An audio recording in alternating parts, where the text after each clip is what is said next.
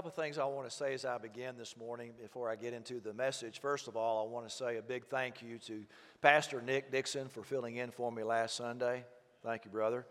And uh, uh, did a great job. And again, I say it's always wonderful to have a competent staff who can serve and help while I'm gone and step in and preach God's word and uh, not mess things up. I appreciate that very much. Uh, also, earlier, I kept referring in my prayer of dedication uh, for the Litchfield family to Nathaniel, and uh, his name is Judah. So I stand corrected, and I apologize to the family uh, for that uh, faux pas on my part. My heart was sincere uh, as remembering part of his name in that way. But, but it's good to be back with you today, and in April uh, 16th, 1967, Gary Taylor, a seminary student, was preaching on a Sunday night in my dad's church where he pastored in Euless, Texas. And he was preaching from Peter about following the steps of Christ and a very powerful passage. And it's talking about Christ's suffering, and we're to follow those steps. Uh, that, that, that be our example to follow. And that night, I, I, didn't understand everything, but I knew that I wanted to follow Christ. And so I went down the aisle. They were singing Just As I Am without one plea. And I came forward, and my dad was standing at the front. And, and I said, Dad, I want to follow Christ. And he said, Well, let's go home and talk about it. So we went home, and he explained it more fully to me. Of course, I'd been asking questions along the way, it didn't surprise them. But I remember kneeling next to my bed and giving my heart to Christ. Now, as I've grown older, I, I realize now what happened. I didn't understand fully then, but I understand now that I gave to Christ as much as I knew to give him at the time. And so I surrendered my entire life, my entire heart to him. As I've grown older, I've realized there's a difference between believing in Christ and believing Christ. There's a difference between saying that you're a Christian and living the Christian life. And I think we live in a, in a culture in America, and it's crept into the church, American pragmatism, that we don't fully understand the gospel and what is required of us. And that's why we've spent a lot of time over the last several months. First of all, the person of interest, helping us understand the validity of Jesus Christ as our Savior. And, and, and what proof is there of that before he got here, while he was here, and after he left? And uh, so we spent quite a bit of time talking about that. And then we've been talking about being reset in that gospel and coming back to the heart of the gospel. And so we've been talking about really the application of it and learning what does it mean to, if we're going to follow Christ, what does that look like? And so today I want to talk about what it means to live in Christ uh, and, and, and applying that. So the next several messages that I bring to you through the end of November are going to be about this. And this is one of them. Now, the, the, the sermon today, it got too long. And for your sake, I have split it in half. And so I'm going to share the first point, only the first point today. It's a longer point, And then I'm going to share more next week. And really, uh, the sermon's complete, but I, there's some things I want to say uh, at, in an application I don't have time to say today as it relates to next Sunday.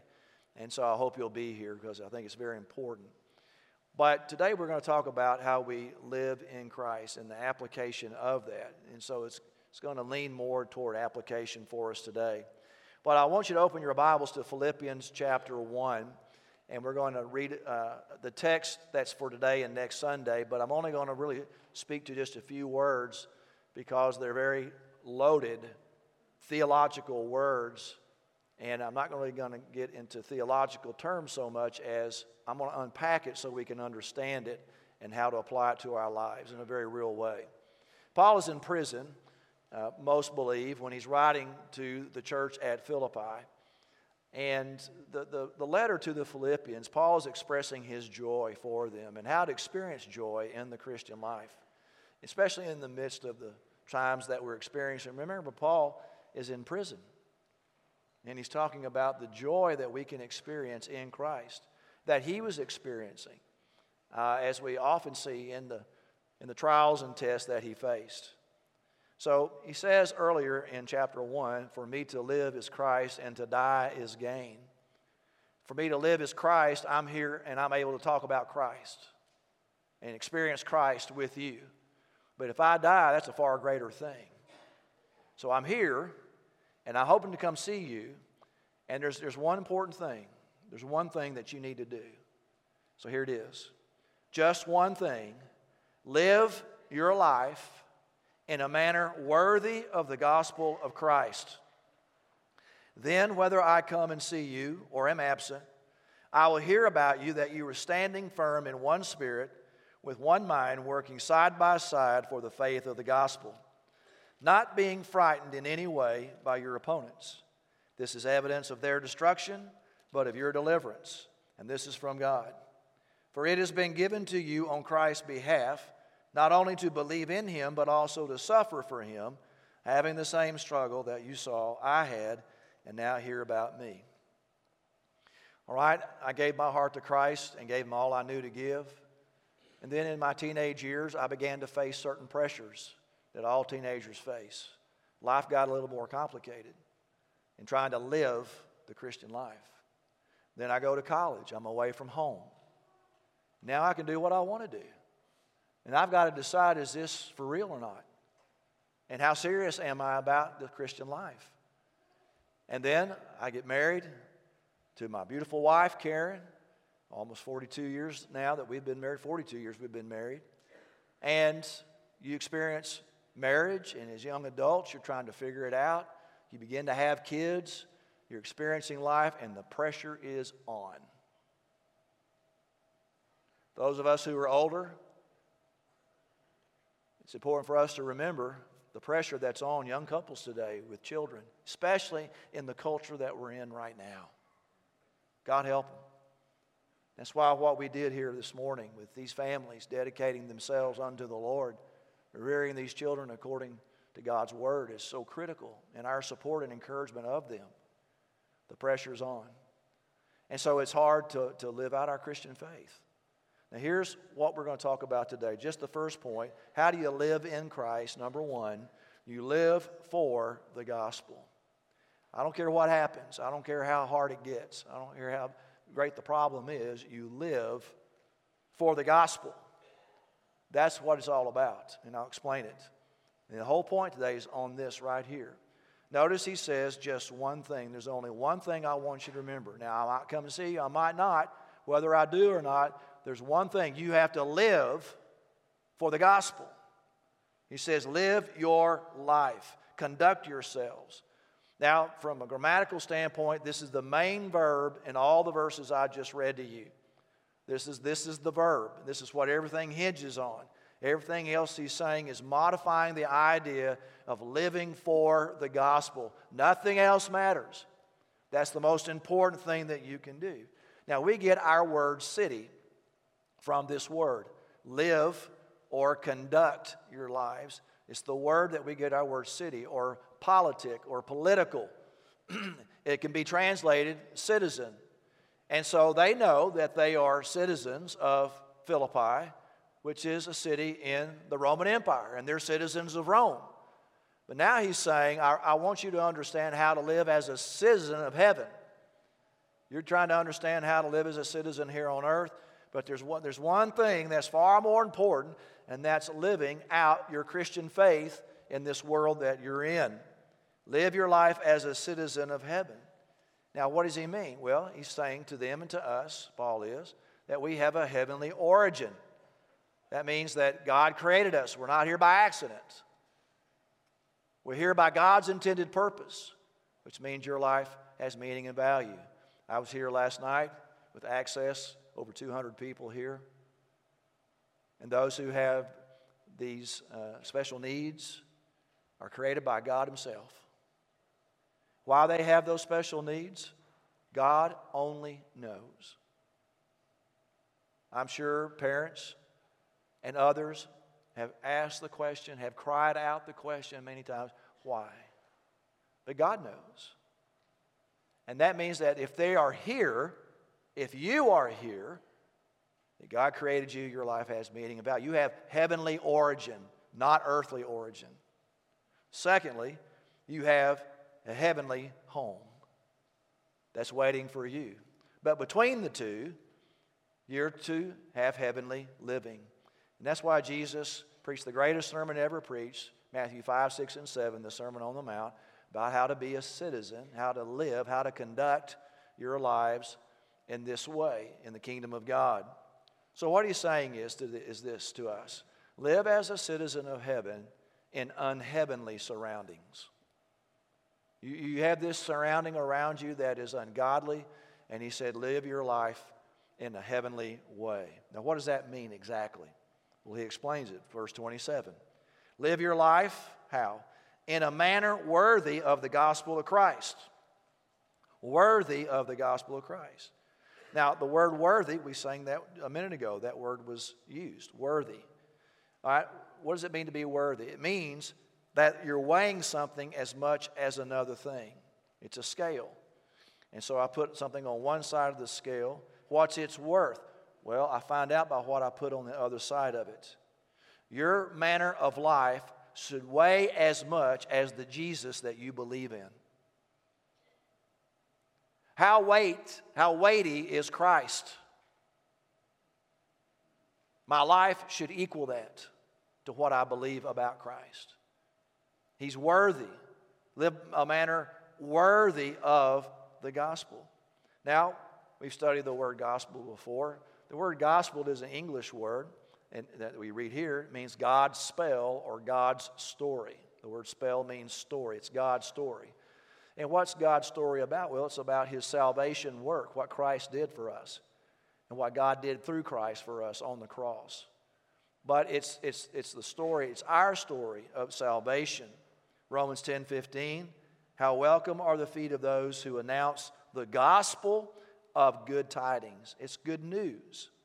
Uh, it's the good news of Christ. Now, what are the elements of the gospel? Well, first of all, it's power. Paul says in Romans 1 for I'm not ashamed of the gospel because it is God's power for salvation to everyone who believes. All right, so if I want to have a relationship with God, it's through the gospel, it's through Christ. And it's the only way that I can have a relationship with God. And that's why the gospel is so important. That, look, for I'm not ashamed of the gospel because it is God's power for salvation. I'm not ashamed of the church. No, it's not what he said. I'm not ashamed of the gospel because there is where the power is for salvation. Who's the author? Well, it is God in Christ. He says, worthy of the gospel of Christ, the gospel of in Christ or of God. Paul says in 1 Thessalonians, we preached God's gospel to you. Now, why is that important? Why are we understanding the gospel in this way? About that God is the author, because salvation is not man made. The gospel is not man made, it's God made. For those who maybe here you're seeking, you're trying to discover whether or not Christianity is real, it's valid, what it is. You have questions about it. You're trying to figure out how to know God, have a relationship with Him. Religion is about man trying to find God, trying to get to God. Can I do enough good things so that God would accept me? Christianity, the gospel is about God coming to man in the form of Jesus Christ and there died on the cross to pay the penalty for your sin. There's a huge difference. It's the difference between heaven and hell. It's the difference between heaven and hell. This isn't about religion. That's, that's what man does. And man's messed that, that up bad. But it's about Christ coming to us. Notice its emphasis. In Acts 20, Paul is saying goodbye to the Ephesians, and he talks about the gospel of God's grace. The emphasis of the gospel is about God's grace, God's unmerited favor toward man. And so he has shown that to you and to me. Its message, what is the good news? It's so simple. Can I, can, let's go to uh, 1 Corinthians 15 for just a moment. And if you have your Bibles, I want to ask you to circle one important word in Romans 15, verse 1. Paul says, Now, brothers, I want to clarify for you the gospel. You want to circle the word clarify. If anybody ever asks you, what is the gospel? You use this word gospel. It sounds like a church word. What is it? Paul says, I want to clarify for you the gospel I proclaim to you. You received it and have taken your stand on it. You are also saved by it if you hold to the message I proclaim to you, unless you believe to no purpose. For I passed on to you as what? Most important. I've received a lot of things, I've heard a lot of things. Now, Paul encountered the apostles themselves. I mean, he knew them. He saw the Lord Jesus on the road to Damascus. And he says, This is the most, I want to clarify for you the most important thing. What does Paul say to the Philippians? This is, there's one thing that's important. And what is it? That Christ died for our sins according to the Scriptures, that means Old Testament Scriptures, that he was buried, that he was raised on the third day according to the Scriptures, Isaiah 53 and other passages of Scriptures. So that's, that's the gospel. Christ died, he was buried, and he was raised from the dead. Now you have to explain what that means, but that is what the gospel is all about. Notice its implication that every sinner should not only believe, but should repent of their sin and turn to Jesus Christ alone for their salvation. They're living in Christ by faith. By faith. Notice that we're the ambassadors of the gospel. Acts 1 8 says that we're to be witnesses. Notice its appeal. He uses this word ambassador in 2 Corinthians 5. Therefore, we are ambassadors for Christ. Certain that God is appealing through us, we plead on Christ's behalf. Be reconciled to God. There's a sense of urgency about this to compel men. So, my question is Are you living a life worthy in a manner worthy of the gospel of Christ. I didn't ask if you're worthy enough. No man's worthy of the gospel because grace is God, what God has done for us that we don't deserve. No man deserves it, no man is worthy of it. But are we living a manner worthy of the gospel? Is it equal to the weight of the gospel to Jesus Christ? So, is your lifestyle reflecting Christ, the gospel of the Scripture, which you say you believe. Now, I, I want to drill down for a moment in application about how we do this now. How do we live the gospel? All right? The first thing is this is that you need to possess the gospel. You need to have a relationship with God through Jesus Christ. And there are many in this room who do, and there are some who may think you do, but you might not. Because there's still something down deep inside of you that is, is a nagging thought I don't know if I'm right with God. Now, that could be for several reasons. You may not have assurance because you don't know if you know enough about it.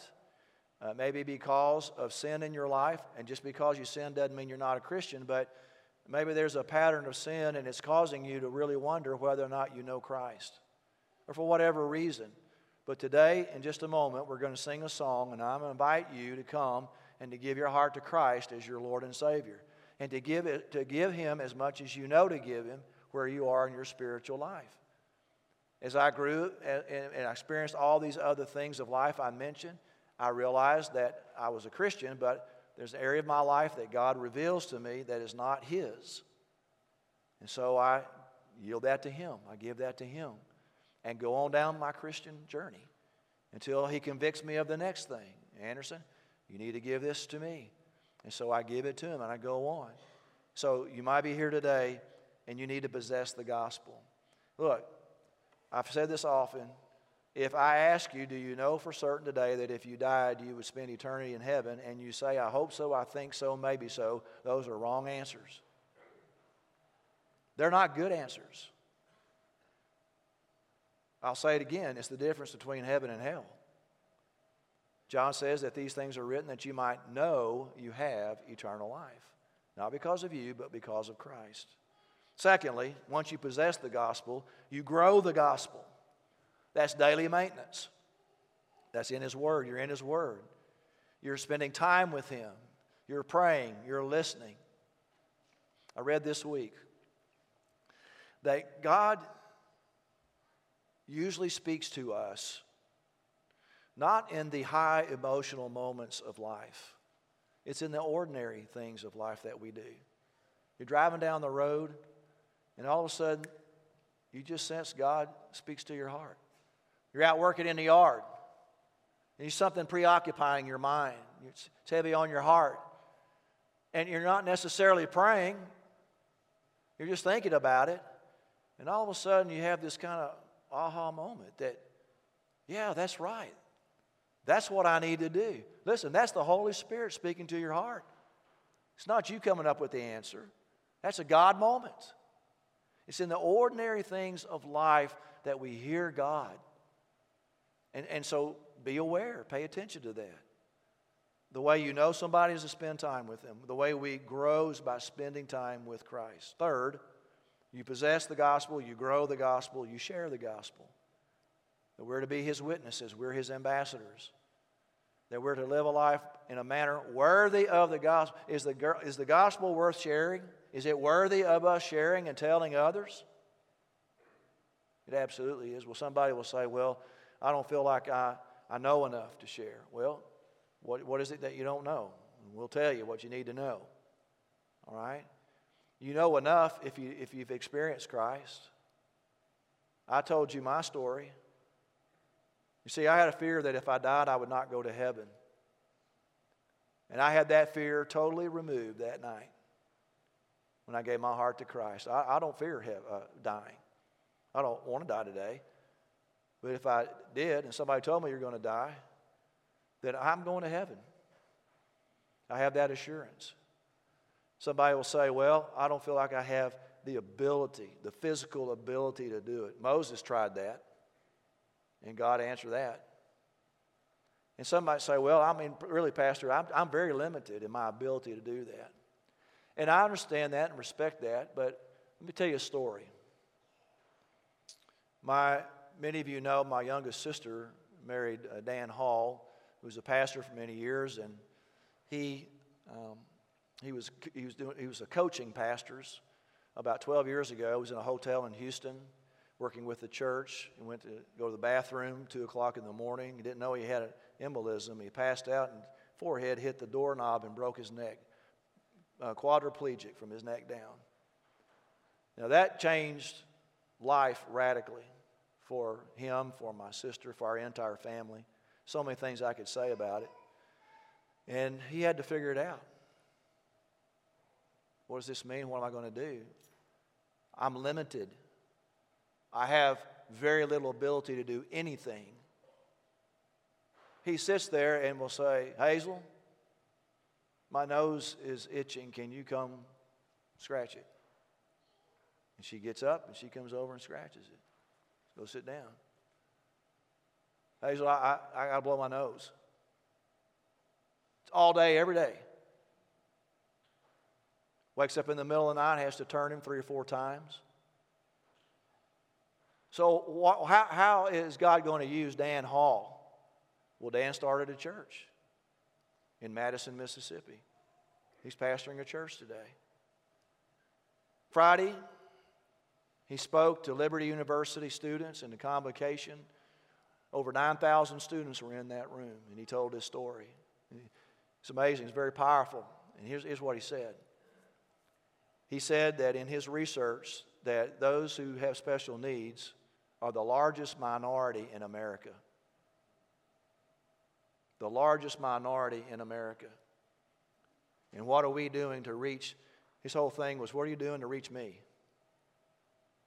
We're lost. And how are you going to come to me and reach me? And I want to tell you, he had them right there in the palm of his hand. And he, he challenged them Who, who's going to come out of this crowd? A lot of you are going to go be worship leaders and you're going to be pastors. Who's going to reach my crowd? Boy, I was so proud of our church. In a, I hope, a humble way to know we had 200 here through our access ministry. And there he is sharing the gospel with his limitations. Look at us. What excuse are we going to give God for not sharing the gospel? Well, I tell you, he convicted me. Notice also, how do you apply the gospel? Now, this is the most important thing I'm going to say today. The gospel is important, but it's the application. This is living in Christ. This is the difference between believing in Him and believing Him. Because this is where the world sees the difference that Christ makes in our life. And you know where they see that most? It's in relationships. The mark of the New Testament, this is documented by those who lived outside the church. That one of the things that was compelling about the Christian faith was how they loved other people, especially their enemies. There was a class system. And those who were at the top of the class despised the lower class, but not the Christians. The Christians were willing to serve and to forgive their enemies and to show compassion to hurting people. These at the top would use others as property. So, how do you love others? How do you do that? Again, because when the world sees how we handle this, this is what makes Christianity compelling. First of all, be willing to confront your own heart. Be willing to confront your own heart. Jesus said in Matthew 7, Why are you worried about the speck in your brother's eyes when you've got a log in your own eye? James chapter 4, verse 1 says, The reason why you're having problems is because of the war that's within you. So confront your own heart. Listen, in conflict, you're either going to have a big heart or a big ego. One of the two. Second, be willing to confess first. Jesus said in Matthew 5, again, the Sermon on the Mount. So if you're offering your gift on the altar and there you remember that your brother has something against you, leave your gift there in front of the altar. First, go and be reconciled with your brother and then come and offer your gift. Be willing to confess first. Third, be willing to overlook. Proverbs 19 11. Now, sometimes you can't overlook things, you've got to deal with the conflict. But Proverbs 19 says this, verse 11 A person's insight gives him patience. Get the facts. His virtue is to overlook an offense. And then be willing to forgive. So much is said in the Bible, particularly in the New Testament, about forgiving, forgiving others. What did Jesus say? If you don't forgive, I'm not going to forgive you. It's a pretty strong statement. And what does that really mean to forgive? It means to release someone. Because the opposite of forgiveness is bitterness, and bitterness means that someone's controlling you. You're allowing that to happen. Now, why go through life living that way? That's a horrible way to live. And what's the mark of the New Testament gospel? What's the power of the gospel? Is to be able to release, to forgive. You need to remember that really it's not about you living in Christ, it's about Christ living through you. I can't do any of this on my own. And that's one of the problems in the Christian church is that we're trying to do religion in the strength of our own power rather than truly living in Christ and letting Christ live through us so that our lives glorify Him. I want you to notice chapter 1, verse 6. Paul, Paul nails this. I am sure of this, that he who started a good work in you will carry it on to completion until the day of Christ Jesus. Now, what's he saying? God begins the work. Anything that happens spiritually in our lives, God is the initiator of it. His work is always good. We may not like what's happening, we may not understand it, but what He's doing, it is good. Third, His work is in you. Sometimes you say, well, I see Him working in somebody else. Be patient. God's at work. And God's going to help you through the issue that you're dealing with. What He began, He will complete. You ever start a project and never finish it? Hey, how about your, uh, how about your, your, your uh, New Year goals for 2022? How's that going for you? Well, what He starts, the goal for your life, He's going to complete. Isn't that great? He, he's going to make it happen. I just need to trust Him and follow Him. God's work will not end until the end. Notice He says, Work in you will carry it on to completion until the day of Christ Jesus, the second coming. So, what does that mean? We have a lot of work to do. Would you bow your head and close your eyes? There might be somebody here this morning who would say, Pastor, I've never given my heart to Christ. You said that we are going to sing a song and invite people to come to Christ. Well, that's what we're getting ready to do. And so, the first note of this song that we're going to sing, I'm going to ask you to step out into the aisle and come and talk to one of our pastors about beginning a journey of faith with God, experiencing the reality of the gospel, the good news of Christ in your heart. You have questions, we'll answer them. You're not sure what to do when you come down here, well, we know what to do. Don't worry about it. There might be others today, many in this room, who'd say, Pastor, I know the Lord, but be honest, I don't know if I'm really living in Christ, living for the gospel. But that's the one thing, that's the priority of my life, is that my life would glorify God and that others would see the reality of the gospel in what I say and what I do. And ask the Lord to help you. Maybe there's something that's holding you back a person, a circumstance, a pattern of sin in your life. Ask the Lord to help you overcome the, those things. And, and be encouraged. Look, it's, it's, it's time for you to release yourself.